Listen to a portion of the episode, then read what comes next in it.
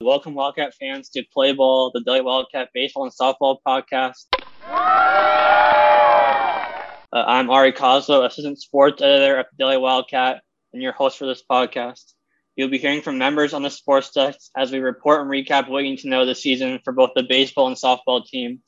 So we'll get right into it. First, the softball teams. I'm joined by Sean Fagan, Seth Litwin, and Brian Savick of the sports desk at the Daily Wildcat.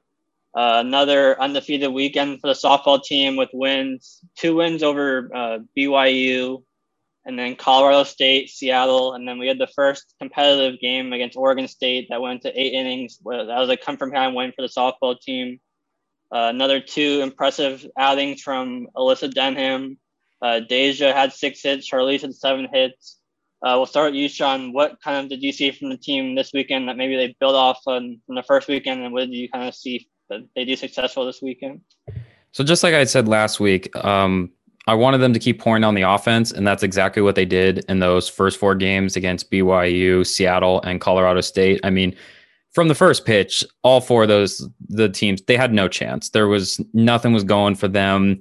It was only a matter of time before Arizona put them away and just poured it on. So that was great. So obviously, I want to talk about Oregon State because, as you just noted, that was the first major test of the season, and boy, was it a scary one. But we knew this was going to happen we knew that every game wasn't going to be a blowout. And this was honestly just that classic, just good old slugfest between pitchers. That's what this game was. There was there was very limited amount of hits. Nothing was going on.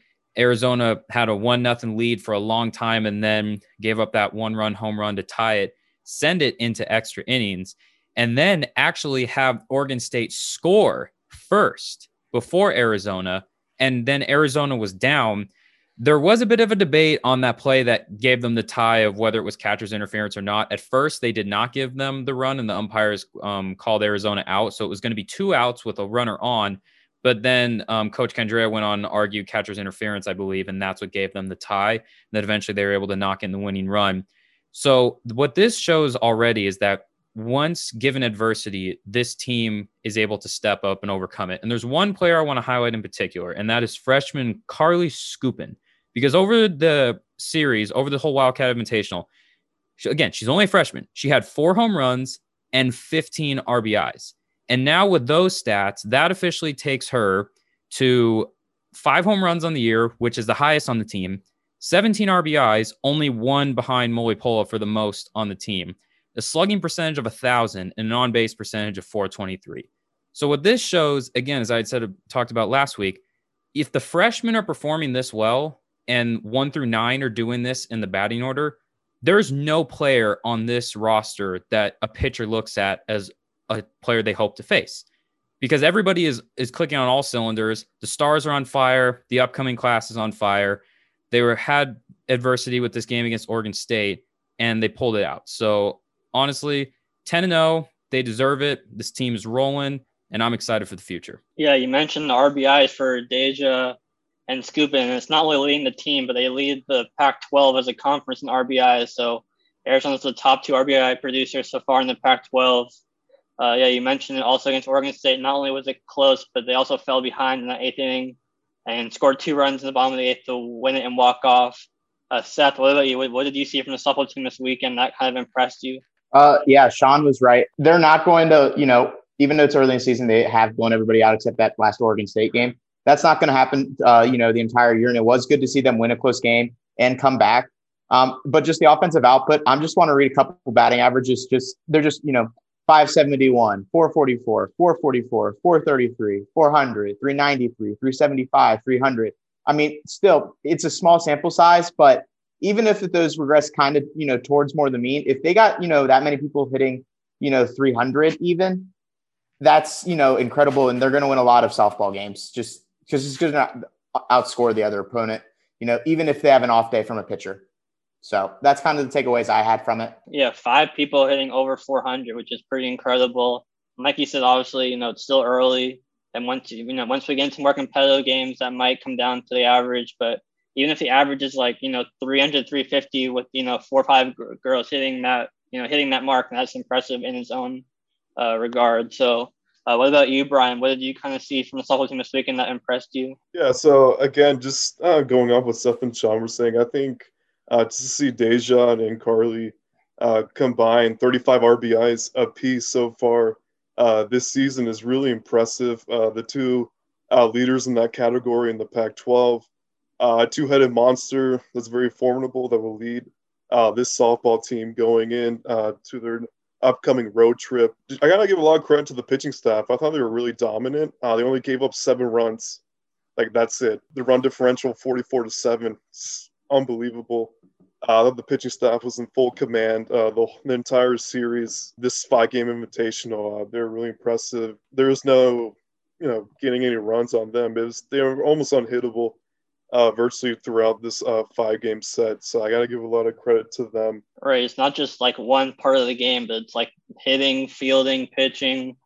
Uh, Alyssa Denham, 4 0, 0.29 ERA. Hanna Bowen, 2 0 uh, oh six four ERA, Maria Mariah Lopez one eight four ERA three and zero. So it's not just you know the hitting uh, or the fielding or the pitching. It's like all of it together. Kind of kind of is why they're. I think they're you know number they moved number three in the country. Yeah, and then UCLA lost the other day, so that might move them up even further potentially. So it really just goes to show you that you know as long as they can keep if they can keep up even like remotely close to these numbers it should be a really exciting season uh, for the softball team. So, did you guys have anything else that you wanted to add in? Obviously, they've won 10 games in a row, which is amazing. But now we are going to see the true stamina of this team because they are going on the road for, I believe, the next 11 games. And first stop is in Florida, where they play a swath of Florida schools. So they're going to be going from stadium to stadium, city to city. So travel, as we always say, it always will take a toll and it's always a factor on teams because you just don't know, like with flight and time differential, it's not your home stadium. I do believe, again, someone can fact check me on this later, but I do believe Florida will allow crowds because Florida's in a different sort of setting when it comes to the pandemic. So there may even be some audiences there. So there will be no fans virtually for them there as well.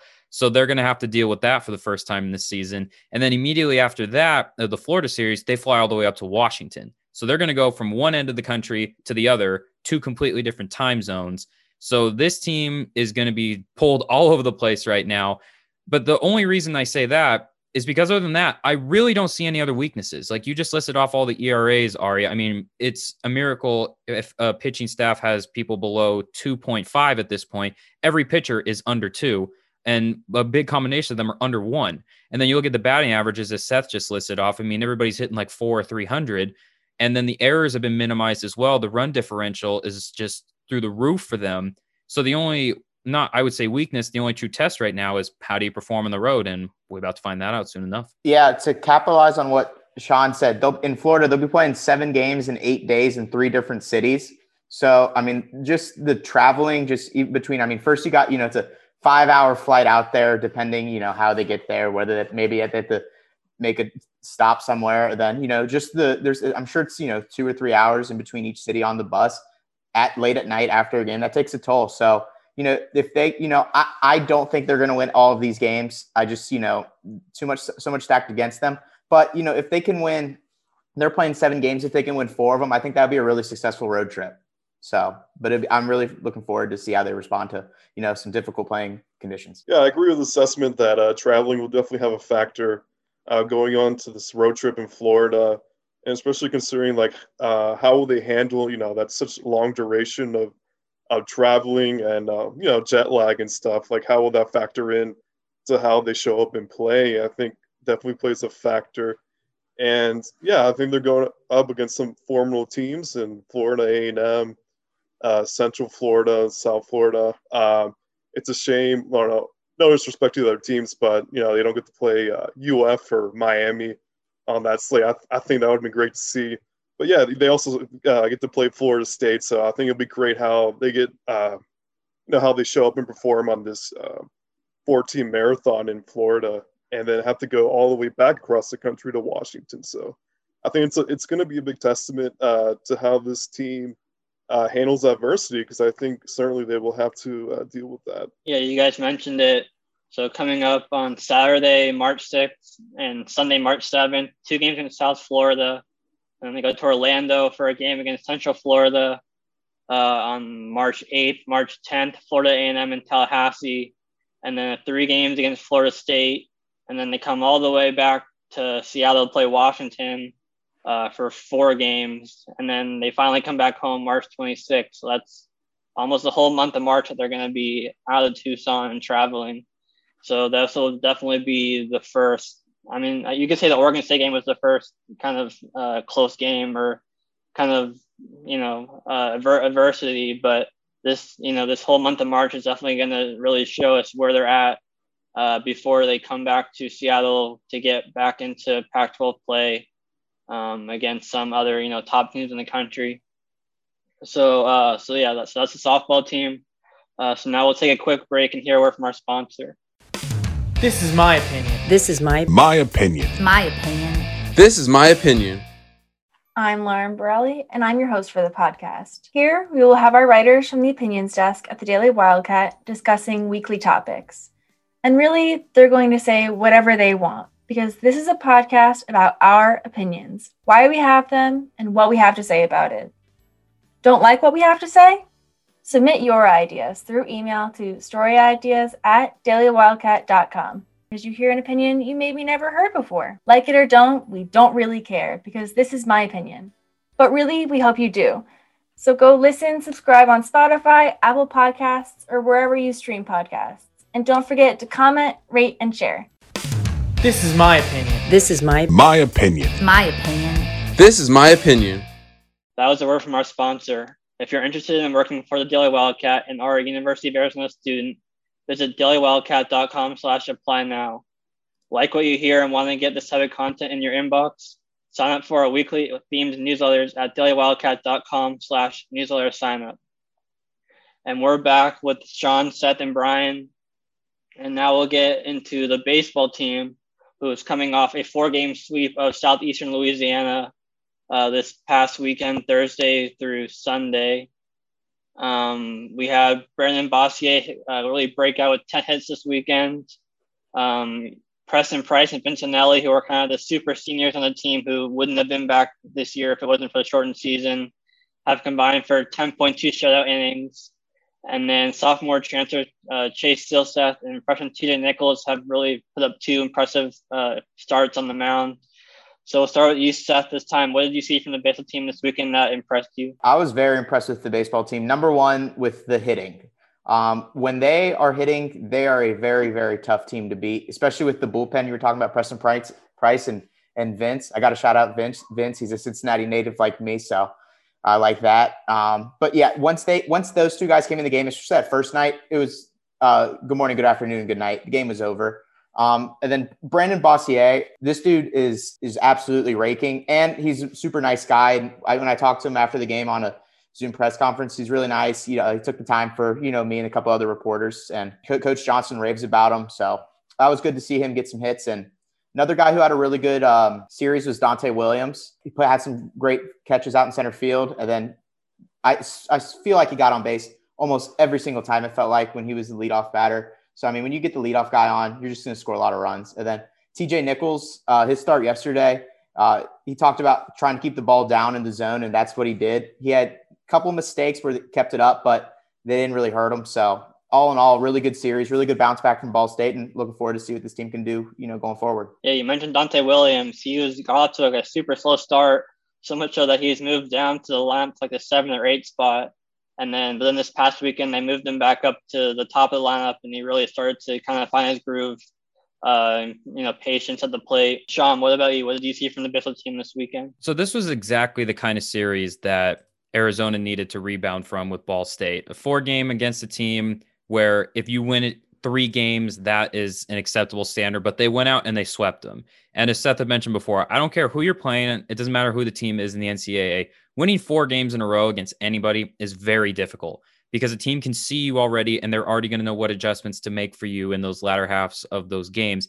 And there was nothing that Southeastern Louisiana could do. Especially for me, the biggest game of the four game series was game three. They were down three nothing, and then they scored four runs to come back from that really late. I believe it was in the seventh inning is when they dropped all four of their runs.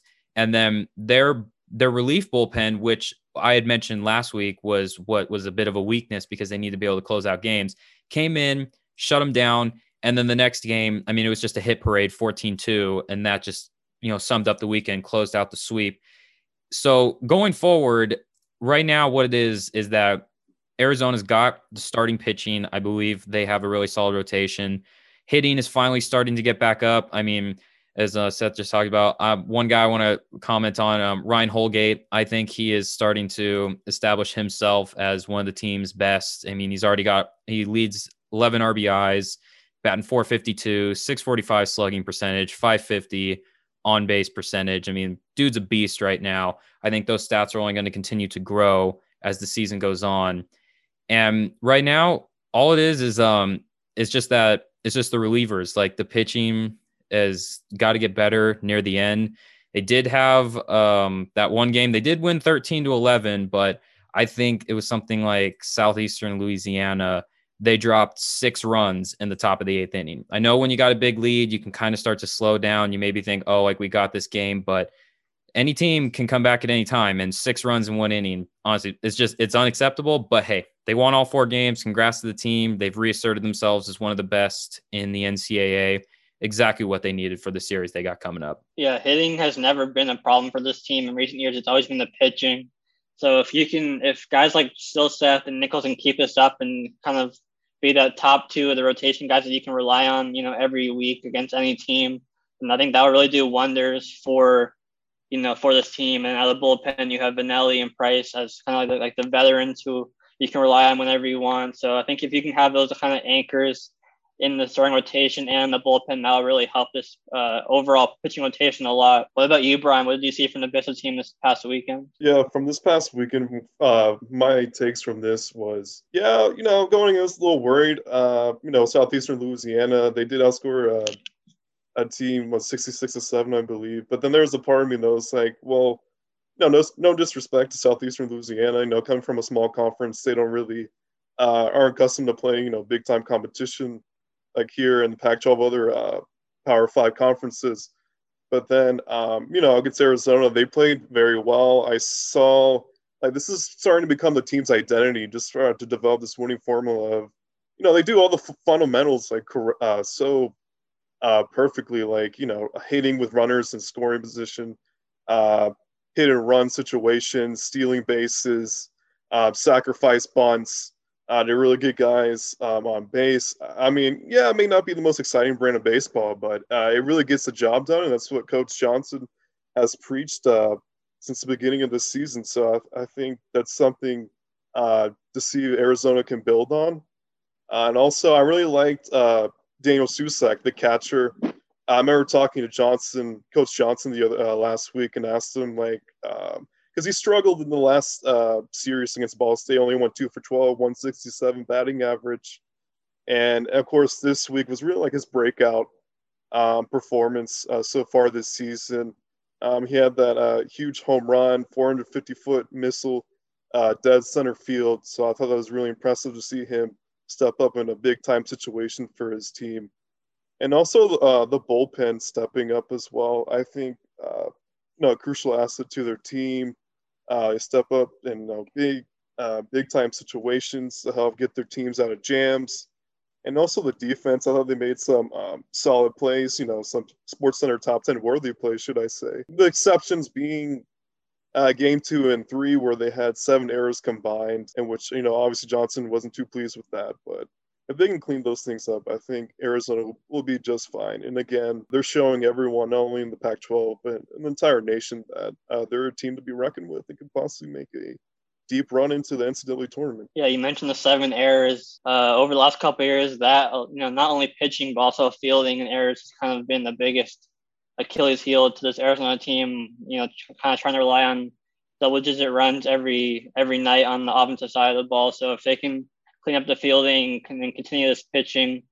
Um, you know, that can really do wonders for the as they try to make it to the NCAA tournament for the first time. I believe since like 2017, I believe was the last time they made it.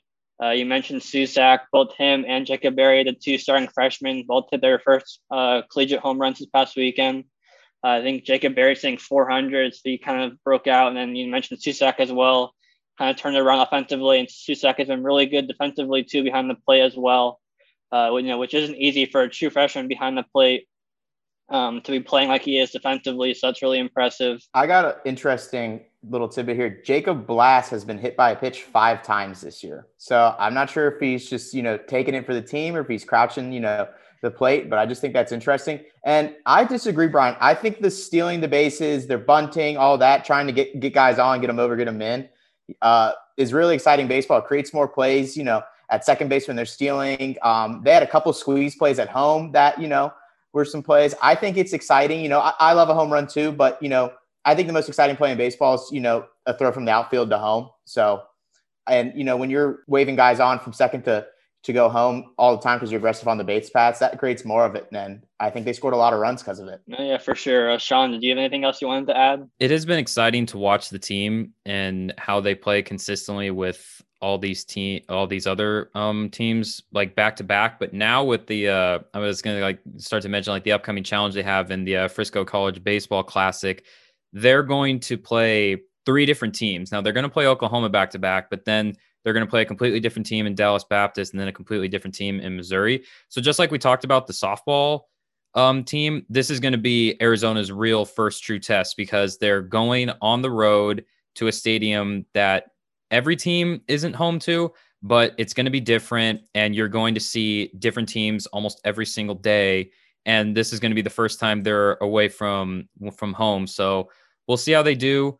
I think though the four game sweep is exactly what they needed to take all the confidence going forward. But as we talk about, the road is different especially in Texas, like everything's different there, whether it would be heat, whether it's humidity, those play a factor in how the ball spins, how fast the ball travels, not only with pitching, but also off the bat as well. So there's going to be a lot of different things because Arizona is known for its dry heat. So anytime this team travels outside of Arizona, there are always those exogenous factors of weather and time difference that are going to change things. So we'll see how this team holds up in a completely different environment. Yeah, no doubt about that. So as you mentioned, coming up for the baseball team this week, uh, we have the Frisco College Baseball Classic starting on March 4th, uh, this upcoming Thursday, where they'll have back-to-back games against Oklahoma on Thursday, Friday, before they take on Dallas Baptist on Saturday, March 6th, and Missouri on March 7th on Sunday.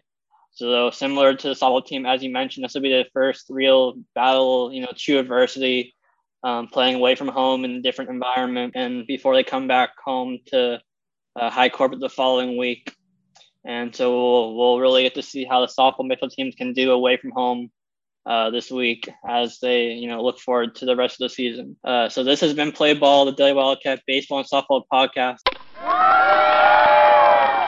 Thank you to everyone involved in the making of this show, including sports editor Jacob Minuti, uh, myself, managing editor and producer Pascal Albright, editor in chief Sam Burdett, the Daily Wildcat Sports Desk, the Daily Wildcat online all the time at dailywildcat.com.